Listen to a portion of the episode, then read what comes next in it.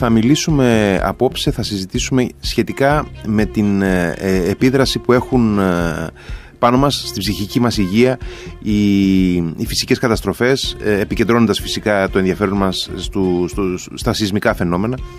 Ε, θα συζητήσουμε με την κυρία Δέσποινα Λιμνιωτάκη, η οποία είναι ψυχολόγος, ε, είναι σύμβουλος σε θέματα διομαδικών διεργασιών και διαχείρισης ε, πένθους και συνειδητήρια και πρόεδρος της κοινωνικής συνεταιριστικής επιχείρησης The Healing Tree. Καλησπέρα κυρία Λιμνιωτάκη. Καλησπέρα σας, ευχαριστώ πολύ για την πρόσκληση. Εμείς ευχαριστούμε που είστε μαζί μας. Τώρα, ε, μέσα στους τελευταίους δώδεκα μήνες, αν ανατρέξουμε έτσι στο μυαλό μας λίγο, μόνο στη χώρα μας θα δούμε ότι συνέβησαν και πλημμύρες και καταστροφικές πυρκαγιές και ισχυροί σεισμοί. Επιδρούν οι φυσικές καταστροφές στην ψυχική μας υγεία και με ποιους τρόπους? Δυστυχώς επιδρούν με πολύπλους τρόπους και μάλιστα η τελευταία φυσική καταστροφή που έπληξε την περιοχή του Αρκαλοχωρίου και το Ηράκλειο Κρήτης, δευτερευόντως θα σας πω με ποιο τρόπο, mm-hmm. έχει ακόμα ανυπολόγιστες ζημιές εσωτερικά, δηλαδή συναισθηματικά οι άνθρωποι δεν έχουν καταφέρει να σταθούν στα πόδια τους και αυτό ενδεχομένως να αργήσει, καθώς ο τρόπος με τον οποίο αυτοί θα ζήσουν στο μέλλον ή θα εργαστούν ή δεν θα εργαστούν, γιατί έχει παραλύσει και η οικονομική δραστηριότητα της περιοχής. Πολύ σωστά. Ε, ή θα ξαναφτιάξουν ή όχι τις τοπικές τους κοινότητες όπως τις γνώριζαν. Είναι πολύ σημαντικό στοιχείο το όπως τις γνώριζαν, όπως επίσης και η λέξη κοινότητα να ε, αφορά στο σύνολο των σχέσεων ανάμεσα στους ανθρώπους. Αυτές λοιπόν οι μεταβλητές ακόμα βρίσκονται στον αέρα, δεν τις έχουμε, θα το πούμε πώς θα κινηθούμε από εδώ και πέρα και δεν ξέρουμε ακριβώς τι θα συμβεί με εκείνο το ακριβώς που θα βοηθήσει τους ανθρώπους να οργανώσουν τη ζωή τους. Συνεπώς, όλη αυτή η ασάφεια και το γεγονός ότι βρισκόμαστε σε μια κατάσταση η οποία και πρακτικά αλλά και από άποψη νοήματος και νοηματοδότησης μας καθιστά ακόμα σεισμόπληκτους, διότι συνεχίζεται η σεισμική ακολουθία, διότι οι άνθρωποι μένουν ακόμα στις σκηνές, διότι ακόμη υπάρχει ο καταβλισμός και δεν έχει φύγει. Όλο αυτό καθυστερεί φοβερά την επούλωση. Είναι πάρα πολύ, πάρα πολύ κέρια η παρατήρηση που κάνετε, ε, το γεγονός ότι κάθε λίγο, ακόμα και στο Ηράκλειο, ε, αντιλαμβανόμαστε μικρές μεν αλλά συχνές ε, σεισμικές δονήσεις. Είναι, ε, αυτό λειτουργεί ως μια διαρκής υπόμνηση του αρχικού αισθήματος, ε, έχω την εντύπωση, έτσι δεν είναι? Και, και βέβαια, και συνεχίζοντας από την δική σας α, σκέψη, να πω ότι βρισκόμασταν και υπό, υπό την επίρρεια του στρες για μεγάλη χρονική περίοδο λόγω της πανδημίας. Άρα τα συστήματά μας τα εσωτερικά είναι ήδη βεβαρημένα υπερβολικά από άγχος και από διάφορα άλλα συμπτώματα. Ε, με το καταστροφικό πέρασμα αφενός του COVID και τώρα αφετέρου του, του, του, του σεισμού που πραγματικά έπληξε την περιοχή με τρόπο ε, που δεν έχουμε ξαναζήσει στην πραγματικότητα. Τα τελευταία τουλάχιστον πενήντα χρόνια δεν είχαμε αυτή τη σεισμική ακολουθία, την τόσο έντονη και συνεχή καθημερινή. Και έτσι τώρα ε, οι άνθρωποι έρχονται και λένε σε εμάς ότι βιώνουν πολλά συμπτώματα τα οποία καλύπτουν όλο το φάσμα μιας ψυχικής νόσου, το λεγόμενο τραυματικό στρες, ε, το οποίο μεταφράζεται ως εξής. Έχουν φόβο να μείνουν μέσα σε ένα σπίτι, αλλά και φόβο να μείνουν μόνοι. Πολλοί θέλουν να μένουν ε, μαζί με άλλους κοντά. Υπάρχει φόβος σκοταδιού, να περάσει νύχτα, να έρθει μέρα. Υπάρχει αυτή η διαρκής εγρήγορση που αναφέραμε.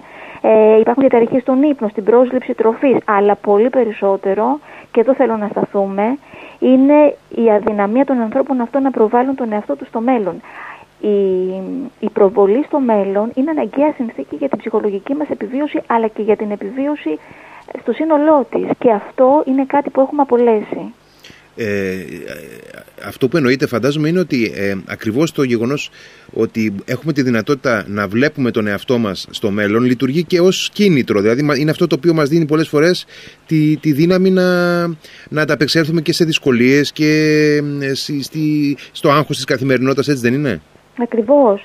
Ακριβώς είναι απαραίτητη συνθήκη την οποία χρειαζόμαστε. Γι' αυτό και ένα από τα πρώτα πράγματα που κάνουμε στη διαδικασία επούλωσης της απώλειας είναι όσο μπορούμε πιο γρήγορα να βοηθήσουμε τους ανθρώπους να επιστρέψουν σε μία ρουτίνα. Κρατάμε με νύχια και με δόντια τη ρουτίνα των ανθρώπων, τους ενθαρρύνουμε, αν υπάρχει αυτή η περίπτωση, να συνεχίσουν κάποιες εργασίες όποιες μπορούν, έτσι ώστε να υπάρχει μία δομή στην καθημερινότητά τους. Διότι εκτός από το γεγονός ότι πάρα πολλοί έχασαν το σπίτι τους, την εστία τους, τη γειτονιά τους, έχασαν και την καθημερινή τους ρουτίνα. Άρα αυτό που απλώνεται αυτή τη στιγμή μπροστά τους, είτε ένα είναι ένα κενό, ένα λευκό χαρτί, το οποίο δεν ξέρουν, αρχίζουν και μερικοί είναι και σε προχωρημένη ηλικία για να το κάνουν, να ξαναρχίσουν να γράφουν και να χτίζουν ουσιαστικά από την αρχή. Ε, άρα λοιπόν ε, αυτό ίσως δικαιολογεί και την ανάγκη ε, που εκφράζεται από πολλούς ε, συμπολίτες μας εκεί στην περιοχή να, να μείνουν όσο, όσο το δυνατόν γίνεται πιο κοντά στις εστίες τους, έστω και αν αυτές έχουν καταστραφεί. Ακριβώς, είναι μία και φυσιολογική ανάγκη και ψυχολογική, η οποία προκύπτει για δύο λόγους. Καταρχάς για πρακτικούς λόγους, θέλουν να έχουν φυσική εγκύτητα με τα ζώα που μπορεί να ε, είχαν ή τις αγροτικές εργασίες που χρειαζόντουσαν να κάνουν.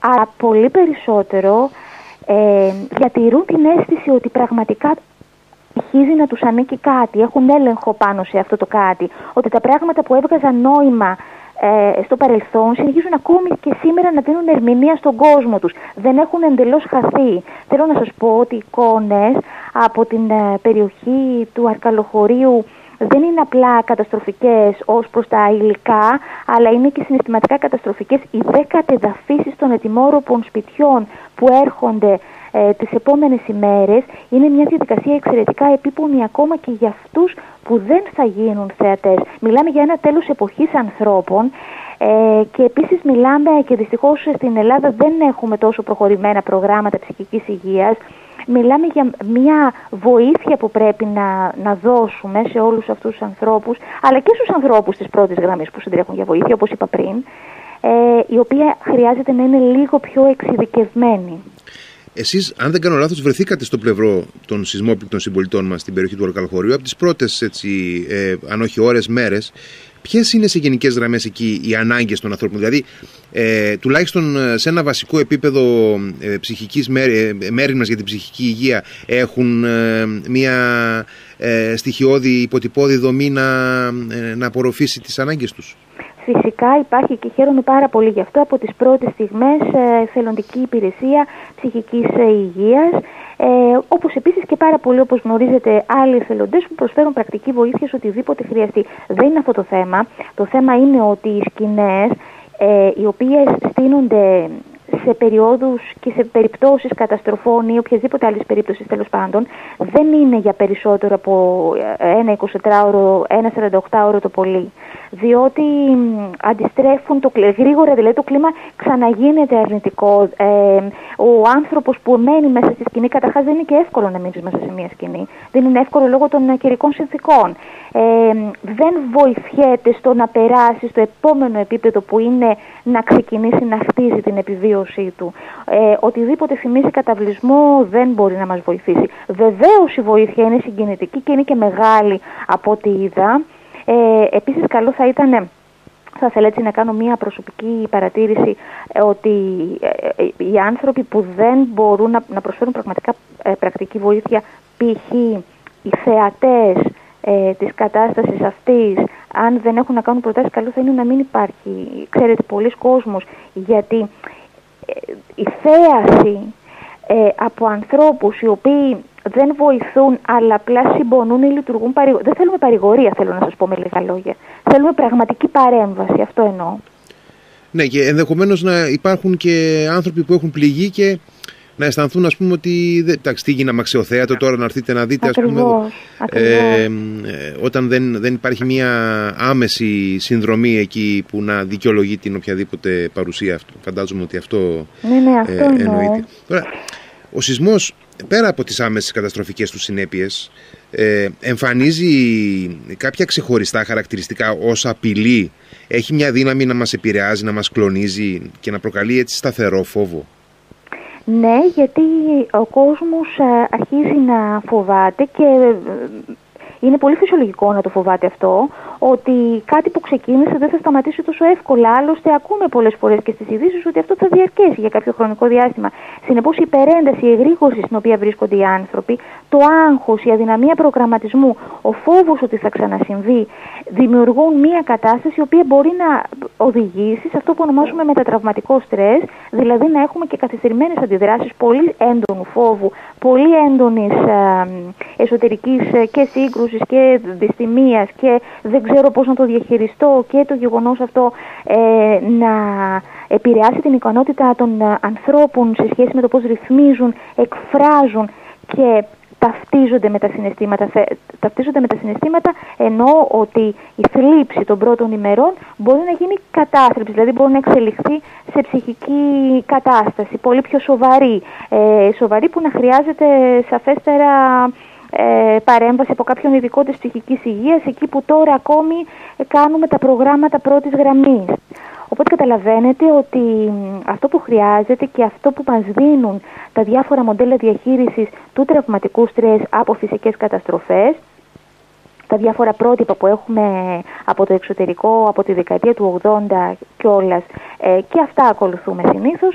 Ε, αφενός ενώνουν τους ανθρώπους σε ομάδες επεξεργασίας του τραύματος, δηλαδή αμέσως δημιουργούμε ομάδες επούλωσης και διαχείρισης της απώλειας, και αφετέρου δεν αφήνουμε χρόνο να περάσει ανεκμετάλλευτος. Η δουλειά γίνεται μέσα σε ομάδες, υπάρχει κοινωνική αλληλοϊποστήριξη, δημιουργούμε ξανά τις γειτονιές από την αρχή, δεν δουλεύουμε τόσο πολύ σε μονάδες. Προφανώς, αν κάποιος θέλει να μιλήσει από μόνος του μπορεί, αλλά πολύ περισσότερο κάνουμε, ο ένας στηρίζ, μαθαίνει να στηρίζεται στον άλλο και να παίρνει και δύναμη ο ένας από τον άλλο. Είναι ομάδες εκτός από επεξεργασίες και ενδυνάμωσης. Είναι όλα αυτά πολύ σημαντικά στοιχεία για την επόμενη μέρα. Έχω την εντύπωση ότι Ε, ακριβώς σε αυτό το ε, συνολικό πλαίσιο που συζητάμε ε, έρχεται να, να συμβάλλει ακούσια και το, το δεδομένο ότι μιλάμε για ένα ξεκάθαρα φυσικό, ένα γεωλογικό φαινόμενο, στο οποίο και η επιστήμη πολλές φορές και λογικά ε, βρίσκεται σε αδυναμία να ε, καταθέσει συγκεκριμένες ε, προτάσεις, ε, εκτιμήσεις και προβλέψεις. Ε, οπότε αυτό αυξάνει την αβεβαιότητα. Ε, και όταν υπάρχει και μια παρατεταμένη διάρκεια στον χρόνο, όπως, ε, γιατί ξέρουμε ότι στο Αρκαλοχώριο υπάρχει έντονη σεισμική δραστηριότητα εδώ και μήνες, ε, βλέπουμε να γεννιούνται και δια, να, να, να θερμαίνεται και μια τάση για καταφυγή στον ανορθολογισμό. Γιατί έχουμε δει διάφορα σχόλια ότι ευθύνεται, ας πούμε, το ότι γίνονται έργα στο νέο αεροδρόμιο και έχει καταχωθεί ένα εξοκλήσι και διαφόρων ειδών, τέλος πάντων, έτσι, σχόλια. Ναι, αλλά αυτά είναι φυσιολογικά για το κομμάτι της ψυχικής υγείας. Θα σας πω με ποιο τρόπο είναι φυσιολογικά. Χρειάζεται επιγόντως σε οτιδήποτε μας συμβαίνει, κυρίως στις κακές χρονικές συγκυρίες και στις φυσικές καταστροφές, να μπορούμε με κάποιο τρόπο πολύ γρήγορα να αντλήσουμε νόημα από τον περίγυρό μας. Τώρα, το προς τα που θα πάει η σκέψη σε σχέση με την ε, γενικότερη κουλτούρα μιας περιοχής ή ε, της ομάδας στην οποία ανήκουμε ή της οικογένειάς μας ή της, ε, των φίλων μας. Τέλος πάντων, ε, εάν καταφύγουμε στην συνωμοσιολογία, αυτό μπορεί να μην βοηθάει τον ορθολογισμό να προχωρήσει, να, να δημιουργήσει ανάπτυξη κλπ. Αλλά βοηθάει εμάς στο να ε, κάπως ε, να, να αντλήσουμε νόημα από αυτό που κάνουμε. Να βρούμε, να βρούμε ένα εσωτερικό νόημα στα πράγματα, δηλαδή. Είναι όπως στις κηδείες το μυρολόι. Το μυρολόι έχει τρομερή επουλωτική αξία και χρειάζεται ένας άνθρωπος, αν αισθανθεί την ανάγκη να μυρολογήσει, να του επιτρέψουμε να το κάνει. Είναι στο πλαίσιο, λοιπόν, μυρολόι όλα αυτά που ακούγονται. Ε, Πρέπει να βάζουμε με ξεχωριστή προσοχή στο οπτικό πεδίο μας τις ψυχολογικές συνέπειες των φυσικών καταστροφών στα παιδιά, ή, όπως συχνά λέγεται, τα παιδιά περνούν τέτοιες καταστάσεις πιο επιδερμικά? Ισχύει αυτό που λέτε και είναι πολύ προσαρμοστικά τα παιδιά και χαιρόμαστε γι' αυτό, επειδή, όπως έχω πει και σε άλλη εκπομπή, ε, κυρίως δεν χρειάζεται να ανησυχήσουν για πράγματα που θα χρειάζεται εμείς οι ενήλικες να ανησυχήσουμε, γιατί αυτά τα πράγματα χρειάζεται να έχουν μια συνέχεια. Χρειαζόμαστε στέγη, χρειαζόμαστε έβρεση τροφής, εργασία, οτιδήποτε άλλο. Οπότε τα παιδιά είναι πιο προσαρμοστικά, έχουν πολύ λιγότερες ανάγκες υλικές, αλλά γρήγορα, πολύ γρήγορα, εννοείται ότι θα πρέπει να φροντίσουμε για τις ψυχολογικές τους ανάγκες και βεβαίως για τις ψυχολογικές ανάγκες, θα, θα επαναλάβω τη λέξη, της κοινότητάς. Δηλαδή δεν μπορούμε να το αντιμετωπίσουμε αυτό χωριστά. Ξέρω ότι πολλοί άνθρωποι, και καλά έκαναν, ως πρώτη αντίδραση ε, μετακινήθηκαν από, την, από το αρχικό τους σπίτι και πήγαν και σε άλλους νομούς ακόμα, αλλά πολύ γρήγορα θα χρειαστεί να, επι, να επιστρέψουν, και όταν επιστρέψουν εμείς πρέπει να τους δώσουμε κάποιες απαντήσεις. Απαντήσεις διαχείρισης απώλειας. Αυτές, λοιπόν, τις απαντήσεις καλό είναι να καθίσουμε όλοι μαζί να τις συνσχεδιάσουμε.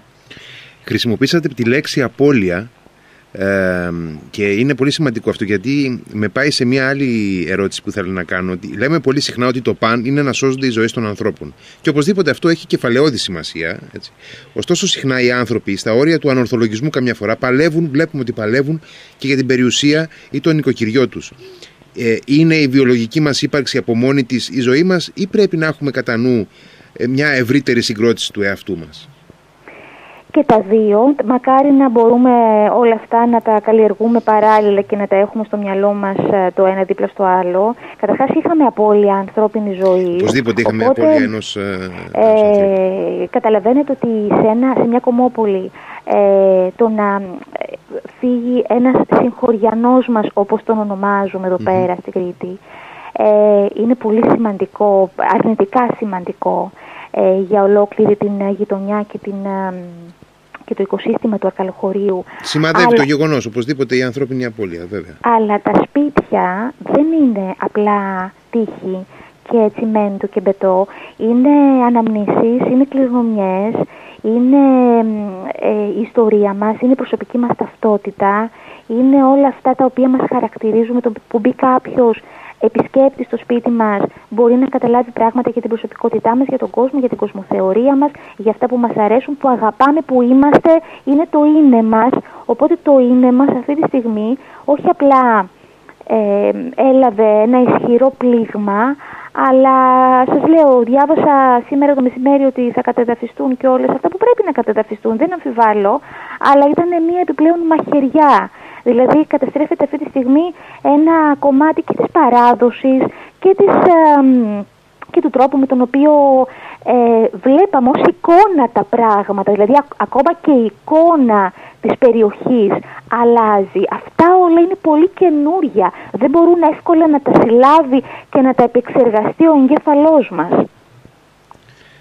Αν ε, ε, σας ρωτούσα με ποιο τρόπο πρέπει να ιεραρχήσουμε ε, από εδώ και μπρος τις ενέργειες τις οποίες πρέπει να, να προχωρήσουμε με γνώμονα την, ε, την ψυχική ισορροπία και υγεία των, των ανθρώπων στις πληγήσεις περιοχές.